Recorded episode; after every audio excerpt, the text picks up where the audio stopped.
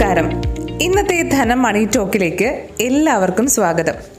Loan പലിശ തുക ലാഭിക്കലും എസ് ഐ പി നിക്ഷേപത്തിലൂടെ ലാഭം നേടുന്നതുമൊക്കെയാണ് നമ്മൾ മണി ടോക്കിലൂടെ ഈ കഴിഞ്ഞ എപ്പിസോഡിലൊക്കെ കേട്ടത്. നിങ്ങൾക്കറിയാമല്ലോ ധനം ഓൺലൈൻ പോഡ്കാസ്റ്റ് സെക്ഷനിൽ അല്ലാതെ തന്നെ Google podcast Apple podcast Spotify Gaana JioSaavn എന്നിവയിലെല്ലാം ധനം പോഡ്കാസ്റ്റ് കേൾക്കാവുന്നതാണ്.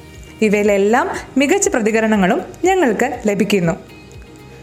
റിട്ടയർമെന്റ് ജീവിതം സുരക്ഷിതമാക്കാനുള്ള ഏറ്റവും നല്ല മാർഗം ഏതാണെന്ന് പലരും ചോദിക്കാറുണ്ട്.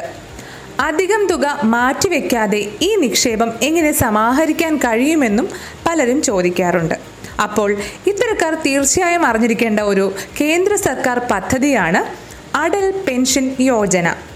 ആയിരം രൂപ മുതൽ അയ്യായിരം രൂപ വരെ ചെറുതുകകൾ പ്രതിമാസം നിക്ഷേപിച്ച് റിട്ടയർമെന്റ് കാലത്ത് പെൻഷൻ നേടാവുന്ന അടൽ പെൻഷൻ യോജനയെക്കുറിച്ചാണ് ഇന്നത്തെ ധനം മണി ടോക്ക് പറയുന്നത്.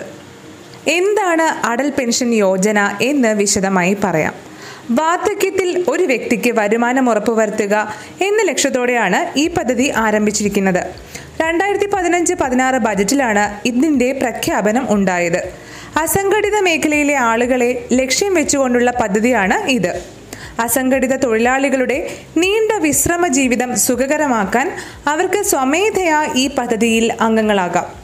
നാഷണൽ പെൻഷൻ സിസ്റ്റം അഥവാ എൻ പി എസ് വഴി pension fund regulatory and development അതോറിറ്റിക്ക് ആണ് പദ്ധതിയുടെ മേൽനോട്ട ചുമതല. അപ്പോൾ എൻ പി എസ് എടുത്തിട്ടില്ലാത്ത എല്ലാവർക്കും അടൽ പെൻഷൻ യോജനയും ഉചിതമായ ഒരു പദ്ധതി തന്നെയാണെന്ന് മനസ്സിലായില്ലേ?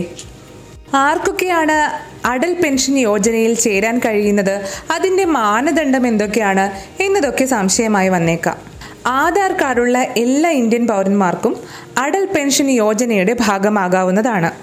പതിനെട്ടിനും നാൽപ്പതിനും ഇടയിലുള്ള പ്രായമായിരിക്കണം എന്ന് മാത്രം. ആധാർ കാർഡും ബന്ധപ്പെട്ട മൊബൈൽ നമ്പറും നൽകിയിരിക്കണം. പദ്ധതിയിൽ ചേരുന്ന സമയം ഇവ ഇല്ലെങ്കിൽ പിന്നീട് ആധാർ നമ്പർ ചേർക്കാവുന്നതുമാണ്. എന്നാൽ ആധാർ നമ്പർ ഇതിന് പ്രധാനമാണെന്നത് മറന്നുപോകരുത്. ഇതിന്റെ പ്രയോജനങ്ങൾ എന്തൊക്കെയാണ് എന്നത് പറയാം. മാസം ആയിരം മുതൽ അയ്യായിരം രൂപ വരെ പെൻഷൻ ഉറപ്പായും ലഭിക്കും എന്നതാണ് പദ്ധതിയുടെ ഹൈലൈറ്റ്. ഏറ്റവും കുറഞ്ഞ പെൻഷൻ തുക കേന്ദ്ര സർക്കാരാണ് നിശ്ചയിച്ച് ഉറപ്പുവരുത്തുന്നത്. ഉപയോക്താവിന്റെ നിക്ഷേപത്തിന്റെ അമ്പത് ശതമാനം വർഷം ആയിരം രൂപ എന്നിവയിൽ കുറവ് ഏതാണോ അത് കേന്ദ്ര സർക്കാർ ഓരോരുത്തരുടെയും പദ്ധതിയിലേക്ക് നിക്ഷേപിക്കുന്നു. മാസം അയ്യായിരം രൂപ ലഭിക്കുന്നത് എങ്ങനെ എന്നതുകൂടി പറയാം.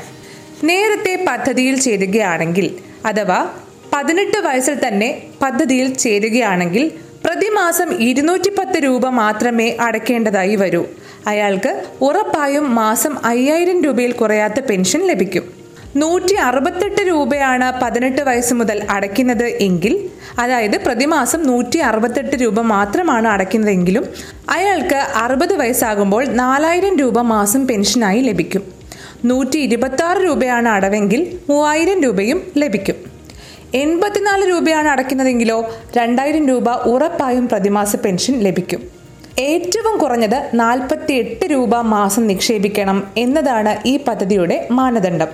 നാൽപ്പത് വയസ്സിൽ പദ്ധതിയിൽ ചേരുന്ന ഒരാളാണെങ്കിലോ ആയിരത്തി നാനൂറ്റി അമ്പത്തിനാല് രൂപ അതായത് thousand four hundred and fifty four rupees അറുപത് വയസ്സ് വരെ നിക്ഷേപിച്ചാൽ അറുപത് വയസ്സിന് ശേഷം അയ്യായിരം രൂപ പ്രതിമാസ പെൻഷനായി ലഭിക്കും.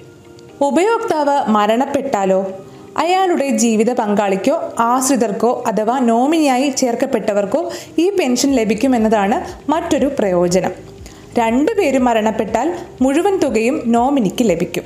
അറുപത് വയസ്സിന് മുൻപ് ഈ പദ്ധതിയെ ഉപേക്ഷിക്കാൻ സാധ്യമല്ല എന്നത് ഓർക്കുക. പക്ഷേ ഉപയോക്താവിന്റെ മരണമോ വലിയ അസുഖങ്ങളോ തുടങ്ങിയ പ്രത്യേക സാഹചര്യങ്ങളിൽ ഇത് അനുവദനീയമാണ്. ഇതോടെ അടൽ പെൻഷൻ യോജന എന്ന പദ്ധതിയെക്കുറിച്ചിട്ടുള്ള വിശദാംശങ്ങൾ അടങ്ങുന്ന ധനം മണി ടോക്കിന്റെ എപ്പിസോഡ് അവസാനിക്കുകയാണ്. തീർച്ചയായും നിങ്ങളുടെ വിലപ്പെട്ട അഭിപ്രായങ്ങളും നിർദ്ദേശങ്ങളും ഞങ്ങളെ അറിയിക്കുക. This is Rakhi Parvathy signing off നന്ദി.